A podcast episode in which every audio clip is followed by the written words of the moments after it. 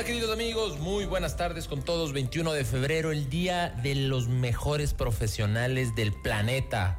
Los que todos ustedes cuando están enfermos nos buscan, nos llaman el Día del Médico Ecuatoriano. Si usted nació en el Ecuador, pues hoy tiene que celebrarnos. Estamos hoy, 21 de febrero, en honor a Eugenio Espejo.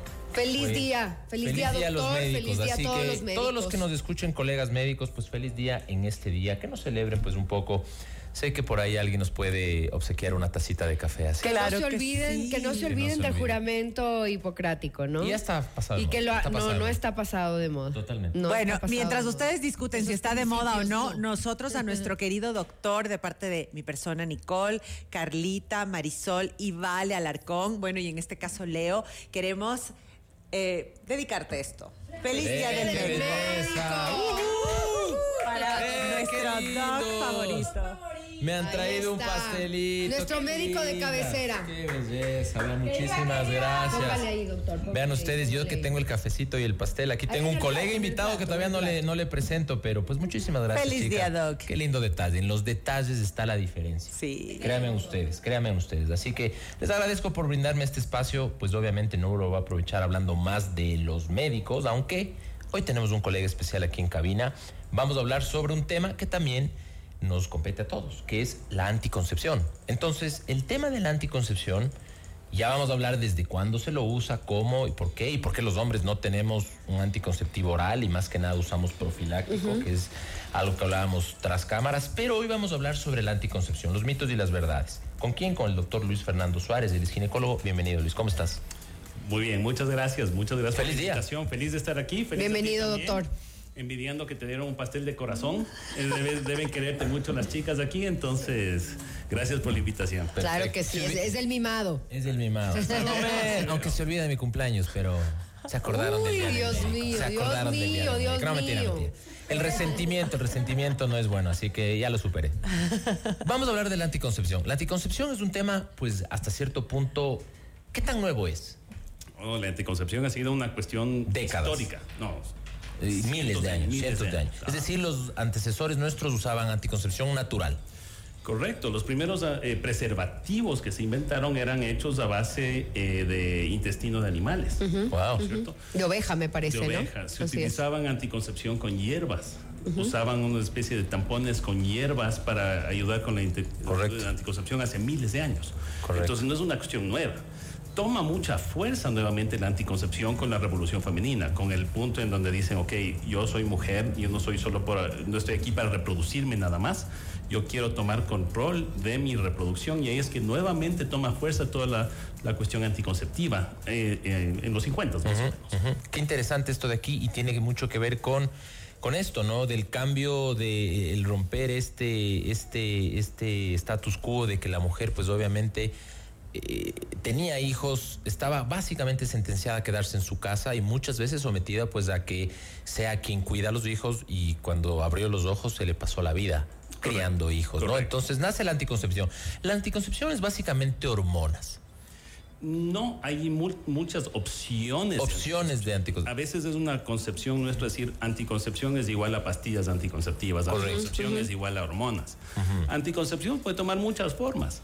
Eh, podemos tener, por ejemplo, el preservativo, hormonas, es una Correcto. barrera nada más. Un dispositivo intrauterino es otro método muy bueno de anticoncepción, los implantes anticonceptivos, que son variantes diferentes de la- las hormonas. No debemos olvidarnos de, otros, de otras técnicas como es el moco cervical, la temperatura basal, eh, la lactancia, que son métodos anticonceptivos no tan buenos, pero son eh, Correcto. un método anticonceptivo. Correcto. Es decir, vean ustedes que eh, las madres que han tenido un parto o una cesárea y están dando de lactar, usualmente el riesgo de volver a procrear es, es casi nulo al inicio de la lactancia y después empieza a aumentar. Pero básicamente te protege cuánto tiempo de forma natural la lactancia. Verás, si ¿Nueve tienes- meses será? Si tienes una mujer que tiene lactancia exclusiva, ¿no es cierto? Tenemos una seguridad adecuada por seis meses siempre y cuando no menstrue.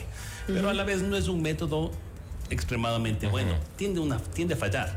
Entonces ustedes todos deben conocer a alguien, alguna mujer que estaba en la lactancia y se embarazó, ¿ok? Porque puede pasar. En teoría hablamos de seis meses con lactancia exclusiva, pero yo no lo recomiendo en una mujer que verdaderamente no quiere un embarazo. Correcto, Algo, correcto. algo mejor, porque sí puede fallar y tiene una tasa de falla más alta que otros métodos. Doctor, ¿qué pasa cuando eh, una mujer o una familia eh, deciden tener los hijos que Dios dé, los hijos que Dios mande, como se, se dice eh, comúnmente en, en lugares donde se maneja mucho a través de la religión? Y entonces eh, tienen 12 hijos, como antaño las abuelas, o 14 hijos, que se da muy comúnmente este tema. ¿Qué pasa con la salud de esa mujer? ¿Qué, ¿Cuáles son los riesgos de Bueno. tener tantos hijos? Sí, bueno, sí hay riesgos asociados, riesgos obstétricos, o sea, del embarazo.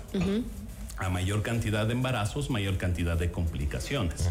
A mayor cantidad de partos, hay riesgos mayores, por ejemplo, de placentas en sitios anormales. O el momento del parto que se den hemorragias. Esa es una de las preocupaciones más grandes que tenemos de mujeres con múltiples hijos, con múltiples embarazos. El rato del parto, que el útero no se contraiga y tenga una hemorragia muy importante. Obviamente, desde un punto de vista de mujer, va a pasar embarazada 12, 15 años de su vida, Correcto. lo cual tiene un impacto sobre su cuerpo asociado con descenso. Y un de impacto dramático, ¿no? Claro, un, impla- un impacto muy importante, porque no solamente es el embarazo, es la lactancia, es la criada, entonces sí tiene impacto sobre el cuerpo y sí tiene riesgo de complicaciones, claro que sí. Correcto. Y vean ustedes que aquí hay un tema fundamental, ¿no? El tema, por ejemplo, y, y el otro día escuchaba esto. ¿Ustedes sabían que un hombre soltero tiene una probabilidad de morir más joven que un hombre casado? ¿Por qué? Porque la mujer es un factor protector para ese eh, hombre cuando se casa. En cambio, una mujer soltera vive más que una mujer casada. Es súper interesante, porque claro, la correlación no necesariamente es causal, pero se asocia que la mujer al casarse vive menos que la mujer que no se casó. ¿Por qué? Porque obviamente este todo tipo de características, ¿no? Aunque los embarazos de la lactancia también protegen de otras enfermedades para las mujeres. Es decir, aquí nosotros somos eh, libre albedrío al 100%. Sin embargo, estamos hablando del tema netamente médico. Ustedes, queridas amigas y amigos, porque a ver, este es un tema de pareja y- o de hombres, o de mujeres solteras, o de hombres solteros, pero la anticoncepción es súper importante. Doctor, ¿desde cuándo tiene, por ejemplo, una niña que tomar anticoncepción? Porque, a ver, todos los padres que tenemos niñas chiquitas, en algún punto tendremos que empezar a hablar sobre esto con nuestras hijas, asumiendo que lo van a hacer. ¿Hay alguna recomendación? Es decir, mira, tienes que iniciar vida sexual activa para empezar a darte o esto es anterior? ¿Cómo, cómo manejan eso desde el punto de vista de la anticoncepción? No sé si llamarle inicial o de mantenimiento, no sé. Ok. Antes de nada, quiero, quiero un poco centrarme en tu comentario. La anticoncepción es de dos. ¿ok? Correcto. Y yo siempre a las chicas, a los chicos que van a mi consulta les digo, se necesitan dos para bailar tango. Entonces, si quieren bailar tango, los dos tienen que cuidarse. ¿ok? Los dos tienen que cuidarse. No es responsabilidad de una o del otro, es de los dos. ¿ok? En cuanto a la anticoncepción en niñas, lo más importante es una buena educación sexual. Que la chica sepa cómo cuidarse, que el chico sepa las distintas formas anticonceptivas que hay para que cuando inicien su vida sexual lo hagan desde el inicio de una forma responsable y consciente. Lo que termina pasando con muchos adolescentes es que no tienen la más mínima idea de cómo cuidarse, empiezan a tener relaciones sexuales y llegan con un embarazo no planificado. Entonces, desde esa perspectiva, eh, adelantarse la prevención. ¿ok? Si tú puedes educarle a los chicos antes de que tengan vida sexual, cómo cuidarse, esa es nuestra meta fundamental. ¿ok? O si es que ya llegan iniciando su vida sexual, ¿cómo hacemos que, que no vayan a tener un embarazo no planificado, una enfermedad de transmisión Correcto. sexual? Entonces, más que una edad específica para que tomen anticoncepción, es decir, ok, tú deberías idealmente ya saber desde 14, 15, 16 años cómo cuidarte. De Correcto. tal manera que si a los 17, 18, 20 inicias tu vida sexual, lo hagas de una manera responsable. Si es que piensas que vas a iniciar tu vida sexual, ¿no es cierto? Si ya estás en ese punto, también tienes la opción de venir a un profesional y que te ayudemos a buscar la mejor forma de cuidarte. ¿no es Correcto. cierto? Si no tienes la confianza de hablar con tu familia con tu mamá, con tu papá, que te digan anticoncepción, entonces pues hay profesionales que podemos ayudar en ese sentido. Perfecto. Yo tengo, sí, queremos invitar a nuestros oyentes, preciso, a que se comuniquen con nosotros. Hoy hablamos sobre anticoncepción y control de natalidad, mitos y verdades con el doctor Luis Fernando Suárez, ginecólogo. 098-999-9819. Y aquí hay una persona que pregunta acerca de la, acerca de la vasectomía, doctor. Entonces, la edad y a qué edad precisamente el hombre puede realizarse o debería realizarse. Ok. O sea, ningún método es obligatorio. Ningún método tienen que tomar. Las niñas no tienen que tomar anticonceptivas, los hombres no tienen que hacerse una vasectomía. No es que a todo el mundo hacemos.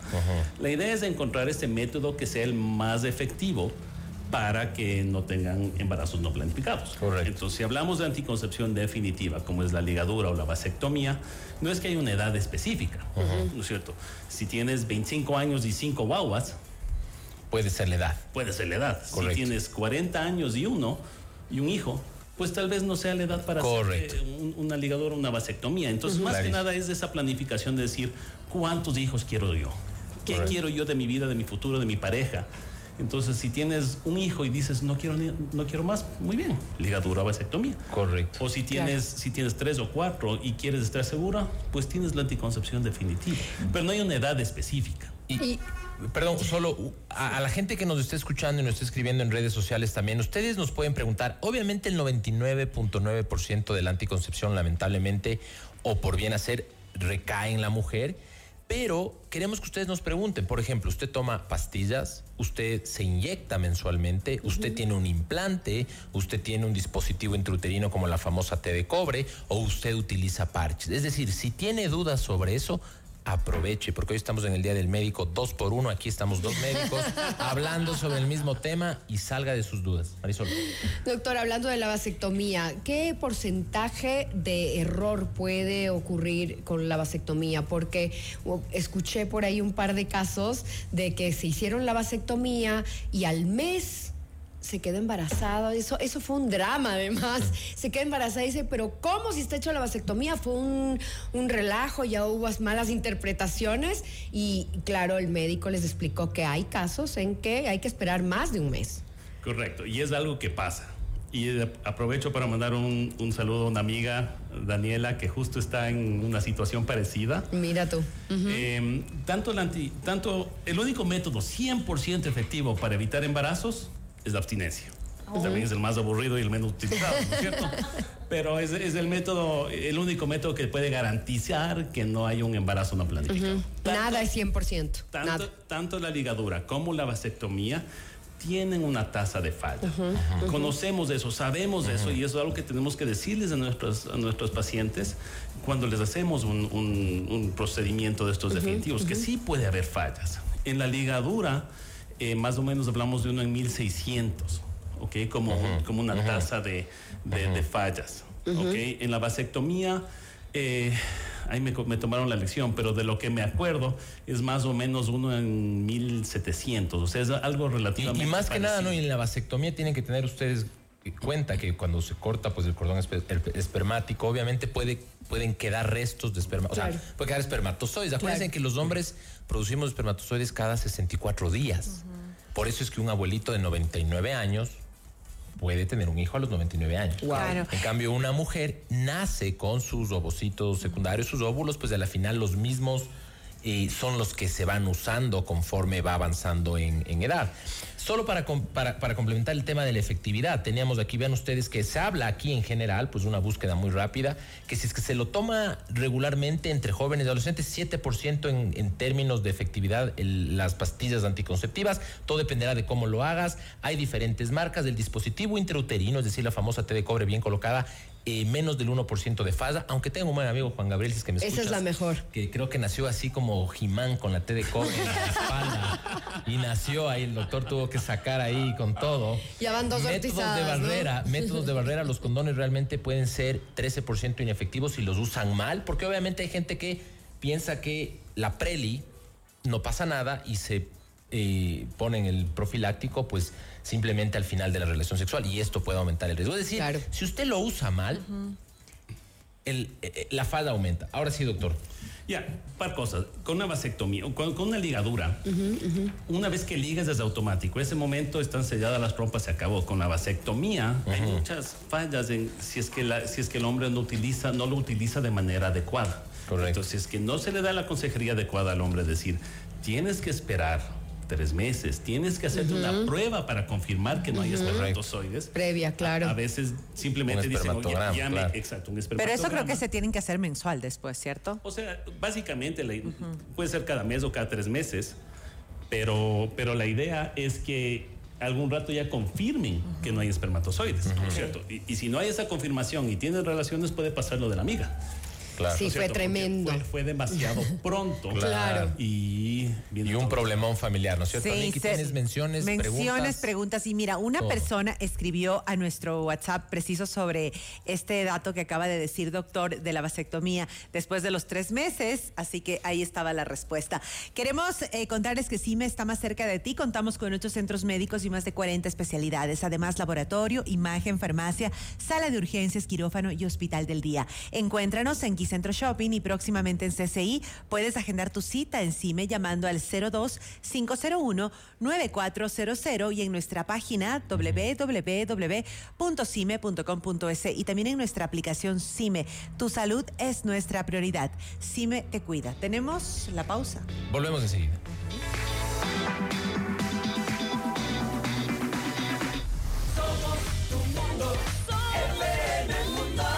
Nuestros mejores contenidos. Suscríbete gratis a nuestro canal de YouTube FM Mundo Live. Somos FM Mundo. Comunicación 360.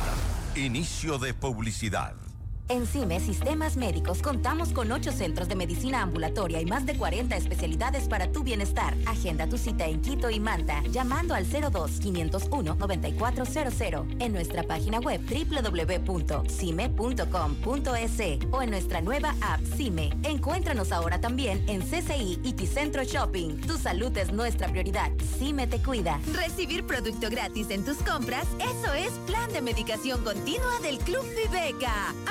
Los beneficios en productos de hipertensión, diabetes, colesterol, salud mental, anticonceptivos y más. Recuerda, plan de medicación continua del Club Viveca. Afíliate gratis. Aplican restricciones. Somos FM Mundo. Comunicación 360. Fin de publicidad. Mundo Salud con el doctor Esteban Ortiz.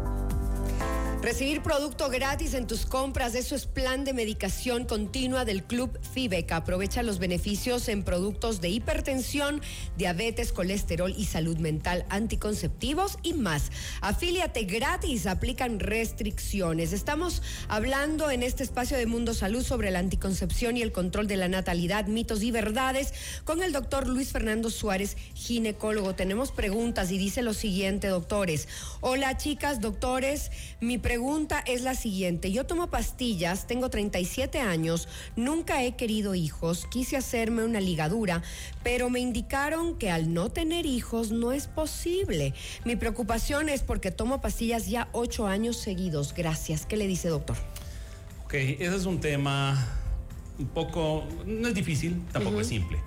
Eh, si es que tienes un, una, hay muchas mujeres, hay muchos hombres que simplemente saben que no quieren tener hijos, ¿no es cierto? Y están seguros y hay gente que se hace ligadura a los 20 años, 25 años, 30 años.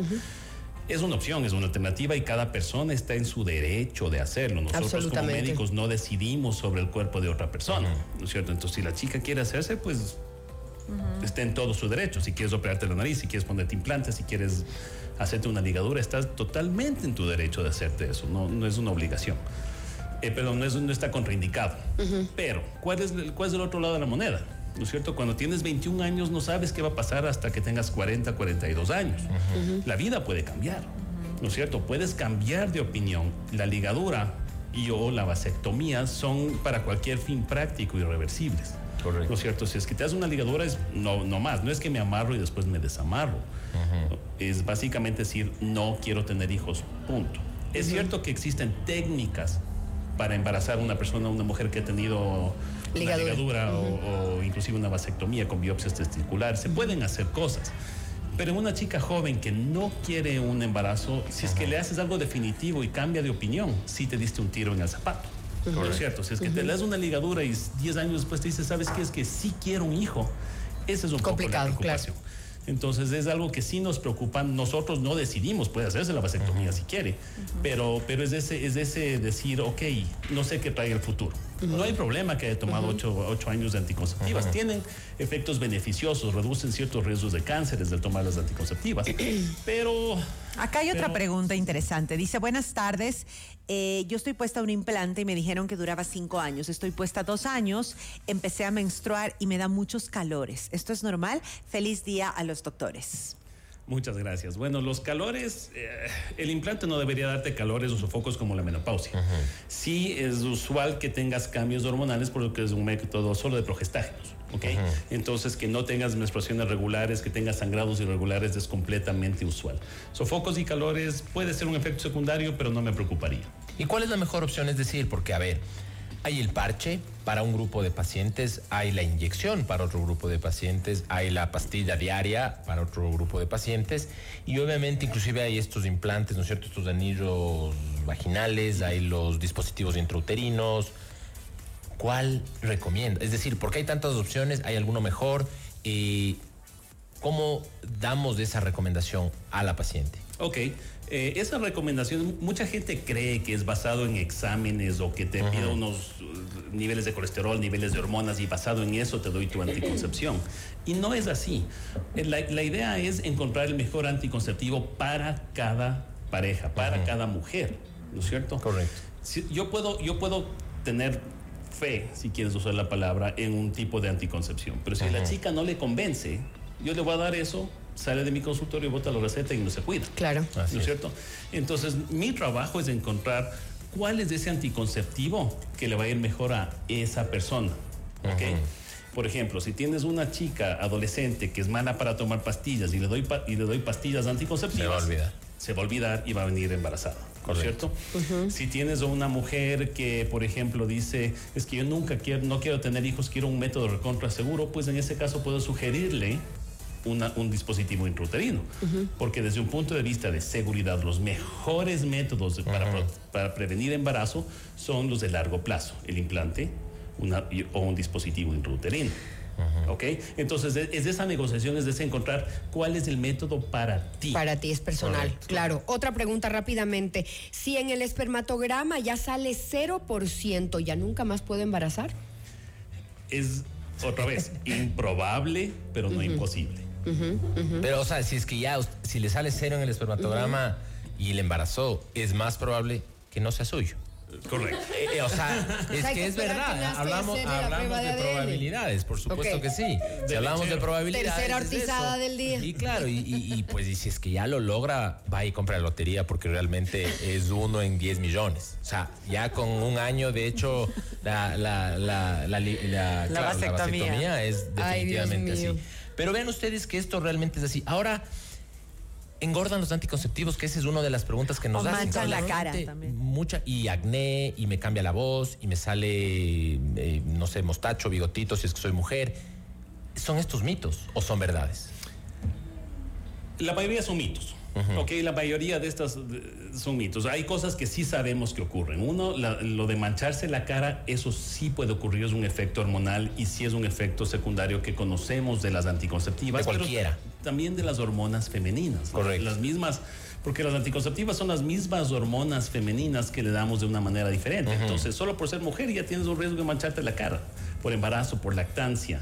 Y las anticonceptivas juegan un papel en ese sentido. Con respecto al peso, si te venías engordando antes, pues probablemente te sigas engordando. Y tal vez aceleren un poco, pero, pero no es que. eh, No, no son métodos que sabemos que engordan, excepto la inyección de tres meses, que esa sí Claro. sabemos que, que se asocia con incremento de peso. O sea, por ahí es fácil echarle la culpa, es que son los anticonceptivos cuando puede ser los malos hábitos. malos Claro, hábitos, malos no haces ejercicio, no Correcto. comes comida chatarra. Claro. En cuanto a las cosas como el acné y el vello, en realidad las anticonceptivas ayudan a controlar el vello en mujeres con ovario poliquístico, por ejemplo. Si tienes una chica con acné, le damos anticonceptivas porque le ayuda mucho con el acné. Correcto. Entonces, tiene un efecto protectivo en ese sentido. Ujú. Acá tenemos una pregunta, dice, hola chicas y doctores, me gusta mucho este segmento. Tengo una pregunta, luego de tomar la pastilla del día después, Escapel, ¿se puede adelantar la menstruación siete días? Es la pregunta. Y la segunda pregunta es, ¿cuándo es confiable realizarse una prueba de embarazo? La misma persona, y no te preocupes que es anónima la pregunta, tal cual nos ha pedido. Eh, a ver, entonces, eh, pa- en cuanto a la prueba de embarazo, si tienes sexo de riesgo y se te retrasa la menstruación, puede hacerte inmediatamente. Que si te das una prueba en, en- en orina, sí puede haber un falso negativo. Y usualmente recomiendo esperar una semana. Las chicas que, que han tomado la anticoncepción de emergencia seguramente están sufriendo, están Claro. Qué arrancándose la piel del estrés. Pero exactamente. Y en ese caso, pues pueden hacerse antes. Si se hace en sangre, eh, les da una respuesta un poco más temprana. Entonces, ya con el primer día de retraso menstrual podrían hacerse. En cuanto a la pastilla del día después, eh, dos cosas. Sí, se asocia con sangrados irregulares que pueden venir antes de hora, que aterra a las chicas. Eh, pero más que nada, la moraleja es: si usaste anticoncepción de emergencia, te estás cuidando mal.